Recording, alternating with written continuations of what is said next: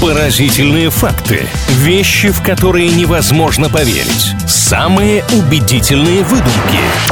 Правдивая ложь на правильном радио. Берем небольшую паузу в правильной музыке на правильном радио для того, чтобы поделиться с вами интересными фактами. Но на старте программы «Правдивая ложь» всегда предупреждаем. Да, здесь может оказаться какое-то количество недостоверной информации. Самое главное, что все точки над «и» мы обязательно в процессе общения расставим. С вами Илья Андреев, Маша Сафонова. Всем здравствуйте. Привет, присоединяйтесь, друзья, к общению. Сегодня у нас такие категории «деньги» и «путешествия». С чего начнем, Мария? Ну, наверное, чтобы были путешествия, нужны для начала деньги, поэтому... Хорошо. Правда ли, что самая большая по номиналу купюра в истории была номиналом в миллиард? Ну, тема, конечно, сложная, потому что раньше мы вообще, в принципе, оплачивали какие-то вещи миллионами и тысячами, и десятками тысяч и так далее. Это сейчас все изменилось, плюс столько стран, столько своих правил и столько своих купюр, Хотя миллиард, наверное, это все-таки очень много. Мне кажется, вы немножко переборщили. Ну-ка, рассказывайте. Я не доборщил. Я даже сделал скидочку. Потому что самая большая по номиналу купюра в истории –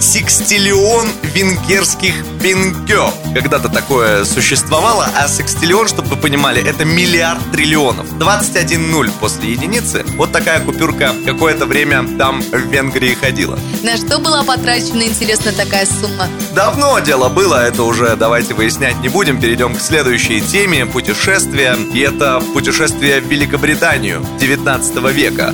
Правда ли, что тогда, какое-то время на территории страны действовало ограничение скорости для автомобилей в 3 км в час? Ну, в 19 веке, мне кажется, вообще с транспортом еще были какие-то особые отношения. Был ли он там вообще, надо еще предположить. Ну, допустим, давайте я вам поверю. Мне кажется, что тогда, если и были какие-то машины, люди были очень осторожны и предполагали, что нельзя ездить быстрее, хотя ну 3 километра в час, мне кажется, человек ходит гораздо быстрее. Это абсолютная правда, и дело было не в осторожности, а скорее в такой зависти, что ли. Когда появились автомобили, у британских конструкторов дела в гору пошли достаточно быстро, а вот люди, которые управляли лошадиными повозками, были всему этому делу не рады, поэтому они продвигали всевозможные странные законы, которые бы ограничивали движение, в частности, вот в черте города 3 километра в час скорость. Из-за этого конструкторское дело в Великобритании стала на паузу, и французы с немцами вышли вперед. Понятно теперь, почему люди вот сейчас, в настоящее время, так любят погонять. Они, видимо, отрываются за те времена.